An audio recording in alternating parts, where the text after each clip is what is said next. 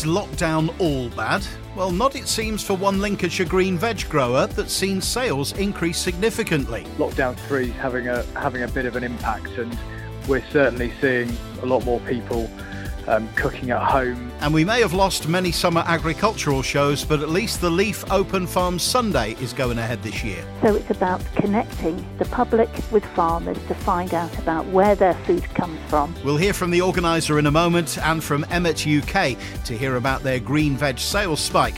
Plus, of course, agronomy, the markets, the weather, and we'll complete our look at the NFU's Levelling Up Rural Britain document. The Week in Agriculture. This is the Farming Programme with Steve Orchard. DEFRA is looking for several hundred farmers in England to take part in the pilot sustainable farming incentive, paying them for producing public goods that go beyond regulatory requirements. If you take part, you'll be able to select from eight standards to start with to build your own farm agreement, helping to promote greener landscapes, cleaner air and water, and countering climate change and flooding. Participating farmers will continue to receive BPS payments, which of course are being scaled back progressively over the next seven years. Plant based drink manufacturer Oatly is planning to open a new facility in Peterborough using oats sourced from British farmers. The Swedish brand says the site may open in the first quarter of 2023, producing around 300 million litres of oat drink a year and employing around 200 people. As you're probably aware by now, sadly, the decision was taken last week to cancel the Lincolnshire show for the second year running. Here's Showground Chief Exec Jane Southall. Well, when uh, Boris announced the roadmap out of lockdown, we were uh, concerned at the time because of the date being the 21st of June and the show being on the 23rd. And it said 21st of June at the earliest. There's only got to be a slight movement in the roadmap and the show can't go ahead and um, they're doing um, pilot tests in April and May, which they'll give the outcome in June about what social distancing or other measures may need to put in place. And we just felt it was too close a call for us really to put on the show. We have to obviously consider the safety of our members and also the exhibitors and the visitors that come to the Lincolnshire show. And if we put a show on, we wanted to make sure it, it was a really great show and we just felt that things probably weren't on our side at the moment. So what we're looking at doing at the moment is we've got a sort of team meeting tomorrow just to look at what other events we could do later on in the year to, to support our charitable objectives but also so that people from Lincolnshire could, could come to the showground um, and then we'll look to doing the show in June 2022. Next year's show is planned for June the 22nd and 23rd. One thing that will go ahead, as with everything fingers crossed, is the Leaf Open Farm Sunday. But the date's been put back a couple of weeks to avoid the problem that Lincolnshire had with the date being too close to the planned end of lockdown. It will now take place on Sunday, the 27th of June. And here to tell us all about it is Annabel Shackleton from Leaf. Annabelle, what's the objective of Open Farm Sunday? Well, Leaf Open Farm Sunday is all about welcoming the public onto farm to actually give them an experience of, of being on a farm and actually meeting a farmer. So it's about connecting the public with farmers to find out about where their food comes from. And not just that, just the, the amazing work that farmers are doing to protect and enhance all uh, the natural environment. So uh, it's hugely important. Now, we've lost, unfortunately, once again, many agricultural and country shows for this summer, but the public appetite for the countryside is still as strong, isn't it? People are still very, very interested in what goes on on farms, aren't they? They certainly are. The, the footpaths around where I live are, are teeming with people at the weekend. So, so yes, an increased number of people out in the countryside, but also an increased interest in cooking from scratch, learning about where their food comes from and finding out about sustainable farming. What we want to do is actually be able to explain what they're looking at and what they're seeing in the fields. Um, people don't realise that the science and technology and the skill behind farming is phenomenal and it's really exciting and it's just great having the opportunity to share that with the public. There's an awful lot of misinformation, isn't there, in media and social media and things like that about farming? Oh, there is, there is. And this is the opportunity to get the record straight, yes. Um, there's no point in farmers sitting at home and moaning. What we're asking them to do is open their farm on the 27th of June and and take the plunge and and welcome people onto the farm and just answer those questions. How many farms are involved in this? Well, each year we get around 350 to 400 farms taking part. Um, but this year, of course, we're, we're still in a COVID year, and so we really are encouraging more farmers to take part. Um, we there will potentially be a cap on larger events. You know, some of our large Open Farm Sunday events welcome a few thousand visitors, but because of COVID, um, those events are likely to be capped. So we're we're hoping that more farmers will open the gates for smaller events, socially distanced farm walk and talk is is a very um, realistic and achievable um, event to organise. So easier for the farmer to organise and equally rewarding for the public to go and visit. And if a farmer's not involved in this yet but thinks, yeah, that sounds like a good idea, how can they get involved? Well, they need to go to our website, which is farmsunday.org, and on there they can uh, tick on the uh, register here button and register their event. There's also an information pack on there with ideas because the key thing about Open Farm Sunday is that it's up to the farmer to decide on the size and the type of event that they organise. So we're very flexible, and uh, uh, and so the farmer can choose what they're comfortable um, with organising on their event.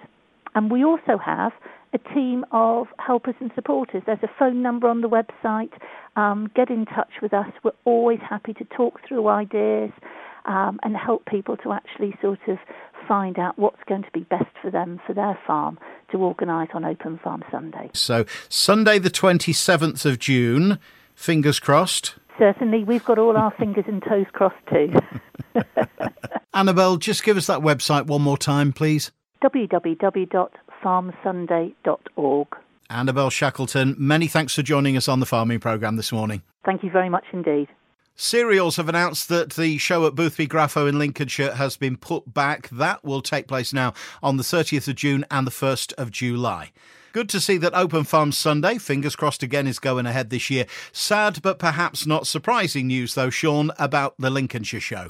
Yes, very good morning to you, Steve. Yeah, it's a real shame about the Lincolnshire show, but I think it's absolutely the right decision for them to have made. And it's very, very refreshing to see and hear common sense and consideration for others, for the exhibitors and the attendees alike, has taken centre stage in the Lincs Agricultural Society deliberation. Because if the LAS can't make it work in a way so as to do credit to the Lincs show and its history, then I don't think anybody can. You know, let's make 2022 the biggest and best show we've had for a long time, and I'm really looking forward to it. And I think by the same token, it's a real shame that the French owners of the cereals event, Comexposium, who are forging ahead blindly, absolutely convinced that cereals is going to go ahead as usual, that the 21st of June is set in stone as the date when all re- restrictions of COVID are removed, and that people are going to then flock up there to Boothby Graffoe for, for the last Wednesday in June, the new date moved to the 30th of June and the 1st of July.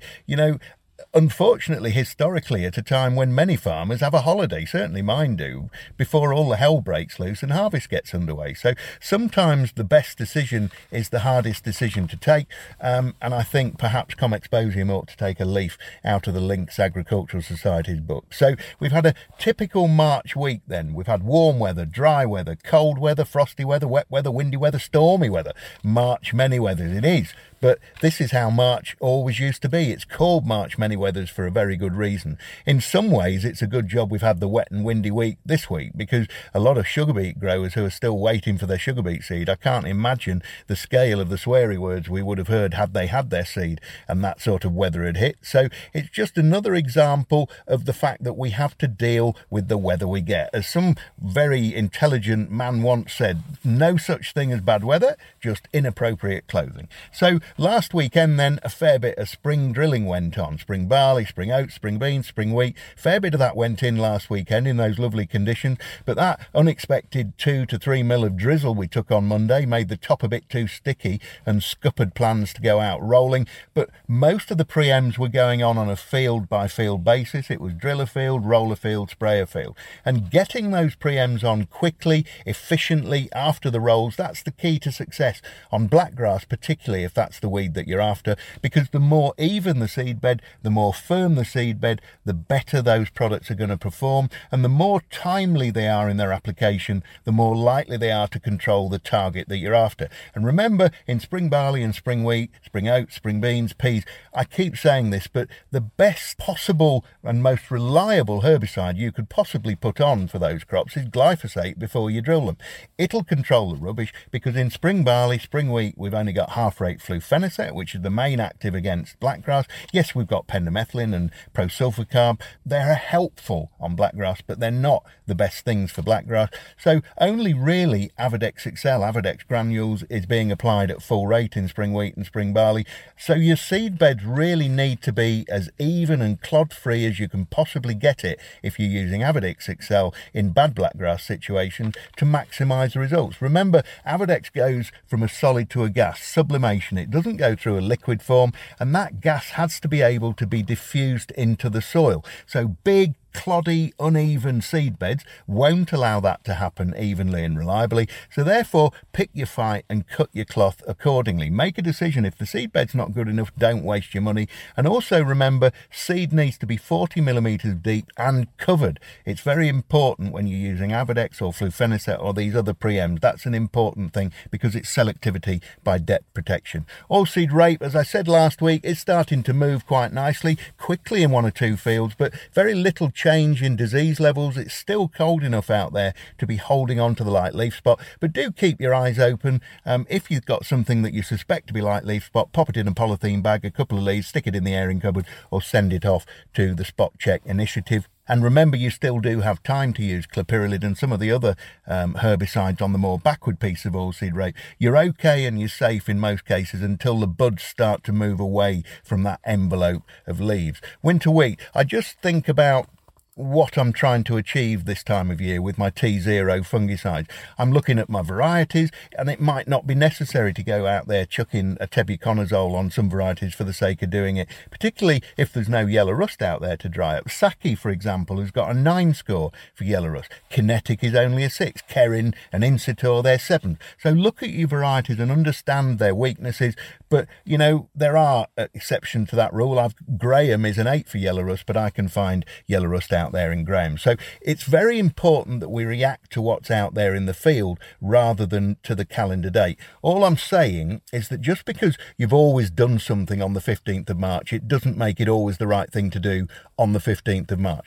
I'm looking out here in the field. I've got yellow rust and I'm planning for those crops accordingly. I'm also looking at quite a lot of magnesium, manganese, zinc deficiency issues out here in varieties where there is no disease. So before I do much else, I'll probably try and tidy up those nutrition nutritional issues. And remember, we've got no chlorthalonil this season for the first time. Yes, we've got other multi-site inhibitors, but they're not the same as chlorthalonil. So talk through your strategy with your your advisor, think about a strategy and formulate a plan because if you've got a plan, you can always change it. That's it then. Let's see what the next 7 days of March have got in store for us. Thanks as ever, Sean. If you want to contact Sean Sparling, his website is sasagronomy.co.uk. Let's return to the document discussed last week from the NFU on levelling up rural Britain. Stuart Roberts, Deputy President, to continue, Stuart, with one area we've spoken about many times before that of rural crime, the likes of hare coursing, waste tipping, equipment theft, and so on. We've got to find a way to make some headway with this, surely. Oh, uh, absolutely, Steve. We we've talked about it too often, and I've spoken to members about it probably as frequently as any other topic. And and just to put it in in context, um, it's it's estimated that rural areas receive about 100, just over 160 pounds per head of population for police funding, whereas urban areas receive over 205 pounds per head of population. Yeah, that's a huge difference, and and we know you know there are real challenges in terms of uh, the intimidation that goes with with rural crime, the fact that you know, these are, are, often isolated places. People can feel very vulnerable, the mental health aspects that go with that. And it's vital, therefore, that funding for, for rural crime prevention and rural crime enforcement matches that that others expect and rightly expect in urban areas, but we should expect the same in, in rural areas. Absolutely. Now, last week we spoke about non farming rural businesses. Let's return to the core subject, the food production. That's got to be at the heart of everything we do, hasn't it? We've spoken before on a number of occasions, Steve, about uh, not allowing imports to come in and, and undermine our production. And it was really good, actually, this last week to see uh, the, the uh, Trade and Agriculture Commission report uh, be published, which highlighted again this, this point. You know, we have fantastic businesses across the whole country, uh, including uh, those important farmers in Lincolnshire producing great food producing and, and enhancing and maintaining maintaining phenomenal landscapes uh, and the environment. And we absolutely have to protect that from being undermined from production elsewhere in the world. And of course, talking of the environment, we have the climate to think about as well. Still on track for net zero by 2040? Look, we're we're very clear. It's a central plank in, in British agriculture's aspiration, um, and it's something where again we're leading the world on. Um, and actually, I go back to connectivity and investment in rural areas. Actually, to get those productivity gains, to get those uh, resource efficiency gains in future, some of that investment is absolutely needed for productivity, which has that dual purpose of improving my farm's economic performance, but also at the same time reducing its climate impact. The whole document is, to me, a fascinating read. It's a dozen pages. Uh, I don't think there's anything in there that anybody listening to this programme would disagree with. What next? Are you looking for input, comments, thoughts from those involved in rural Britain? Uh, so look, we would love to have comments and, and views from anyone. Uh, interestingly, Steve, there's not a huge amount uh, uh, of new asks in here. Lots of it is actually just bringing together and brigading long existing asks. But what I would like is is farmers across the country to pick up the document, to uh, to talk to your MPs about it, to get them to understand the importance of investing in rural areas uh, and the importance of investing in some of those areas where we have real challenges in rural areas, uh, and make sure that we don't get left behind and that levelling up isn't just, as I say, about north v south. It's also about how we can uh, enhance rural areas uh, and not let them be forgotten. And that uh, the documents available on the NFU website, yeah? It, it is indeed available on the NFU website, uh, and please help yourselves. Stuart, thank you so much once again for joining us on the programme this morning. It's always a pleasure, Steve. It may not always feel that way, but Lockdown 3 can bring some benefits, particularly if you grow green veg like Cavolo Nero. Spalding based Emmett UK has seen sales of the variety grow by a quarter compared to last year. Alex Boughton is their group MD. Alex, what are we putting this sales growth down to? Well, I think there's um, there's a, there's a few different factors, but I think certainly lockdown lockdown three is having a having a bit of an impact, and we're certainly seeing a lot more people um, cooking at home, um, using it as a way to try and break up their day, um, and so using perhaps scratch veg and scratch cooking where they might have before been eating out or, or using ready meals. Also, you know, January and February are, are key times for, for healthy eating, and so I think especially after after Christmas, everybody wants to try and get a bit healthier and get back into some scratch cooking and using fresh fresh vegetables for their cooking. And so I think the combination of the two is uh, really driving driving the sales. And what varieties in particular are we seeing these uh, these sales spikes in? So we're we're suppliers of um, of spinach, um, kale, leeks, and and Cavolo Nero, and I think the one that we're we're certainly seeing the the biggest growth in is is Cavolo Nero, which is a a variety of kale. It's it's it's slightly different, um, has a has a really delicious taste, but um, is a little less well known. But that's the that's the one we're seeing the the biggest growth in. And that's the one we would call black cabbage. Black cabbage, black kale, Cavolo Nero, yeah, all of those. And that can be eaten just as a salad, or of course it can be cooked, can't it?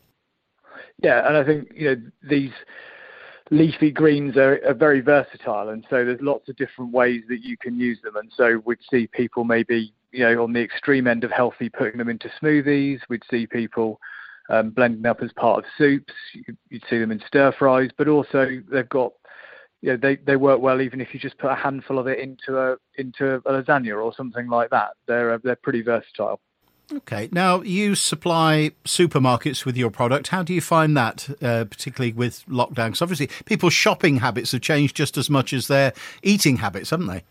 Yeah, certainly. I think we've seen we've seen, growth in our sales with with supermarkets, and I think one of the things which which certainly has happened is we've seen a perhaps more even even order profile with with retailers, and so people are shopping on on more different days of the week rather than focusing on the weekends.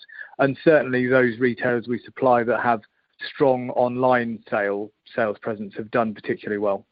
Lovely. It's good to see success, and it's interesting to see the way things are changing, the way people's eating habits are changing, and bringing benefits to a Lincolnshire business.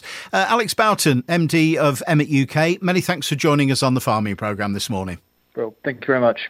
Let's see what the markets have been doing this week. Here's Openfield's Kit Dickinson. Morning, Kit. Good morning, Steve. The market is currently awaiting more clarity on the Southern Hemisphere maize and soybean crops, which have become the main market leaders in the last couple of weeks. But the surprise from the USDA report was wheat, with a cut of 3 million metric tonnes in world ending stocks due to a rise in wheat feeding, mainly in China, which was particularly offset by the anticipated rise in the Australian wheat crop.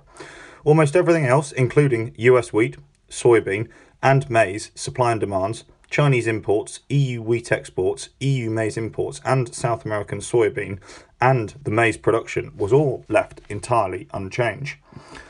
On the face of it, the report was neutral, but one analyst wrote the market got punted as fund managers and the computers took prices sharply lower on the basis it wasn't bullish, so it must be bearish. In another demonstration of how the institutional money and black box trading can move markets dramatically. The focus will now return to the Southern Hemisphere harvest post the USDA report. With Argentina still experiencing a prolonged drought and early reports of poor quality soybean crops in Brazil due to excessive rains. This, in turn, delays plantings of the important maize crop, which gives them their exportable surplus. US maize and soybeans will, via the new crop acres and the new crop balance sheet, potentially be very tight, with both despite an increase in area and projections making the South American production even more important. With drivers back on the road post lockdown and China likely to be a featured buyer again in 2021 2022, maize demand will increase in turn, which should bring support to the wheat market. Looking at barley this week, with a roadmap now in place and bookings for beer gardens on the 12th of April at unprecedented levels, this has given a slightly more positive outlook for the industry than we have had for some time. Clearly, there is potential for an upset to this phased recovery when considering other strains of the virus, but for now, the industry is clinging on to a smooth transition period. Good weather has supported planting progress in most parts of England, with starts being made across Scotland. The continent sees French plantings making good gains and approaching completion within a matter of days, with Denmark still at a very early stage, planting mainly confined to the south of the country. Back in the UK, old crop markets remain all about execution of current contracts and managing any quality fallout. New crop markets have been very quiet on both sides, with drills working and consumers waiting to see what progress is being made.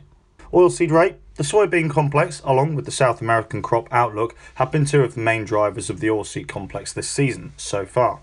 With little change, markets lost a bit of momentum in the short term, and all eyes will now be on the planting intention report due out on the 31st of March, for a steer on next year's crop area. This drop in momentum coincided with an improved weather outlook for Argentina, which had been dry, and this filtered through to the Europeans' markets, leading to a sharp retracement of domestic values and crush followed the futures slightly lower. The broader picture sees veg oil complex support remain, and very recently, news that there are French growers pulling up some of the oilseed rape crops due to poor overwintering conditions and this will only add to the reduced production numbers of 2021 harvest across Europe. As a note, forecast production remains just above this year's crop for now, and supply and demand remains extremely tight. Prices this week feed wheat for March 202 to 205, for May 205 to 208, for July 208 to 211, and for November new crop 165 to 169 please speak to your Openfield Farm Business Manager for an up to date milling wheat price. Moving forward to barley, feed barley for March 151 to 154, for May 158 to 161. Looking forward to new crop July 140 to 143, and November 147 to 150. Malting barley premiums are currently £10 for a 185 on old crop and 20 for a new crop. Oilseed rape, March 428 to 432, staying the same price through to May. July 358 to 362 for new crop, moving slightly higher to November at 368 to 372. Many thanks, Kit. The Farming Programme. Five day forecast.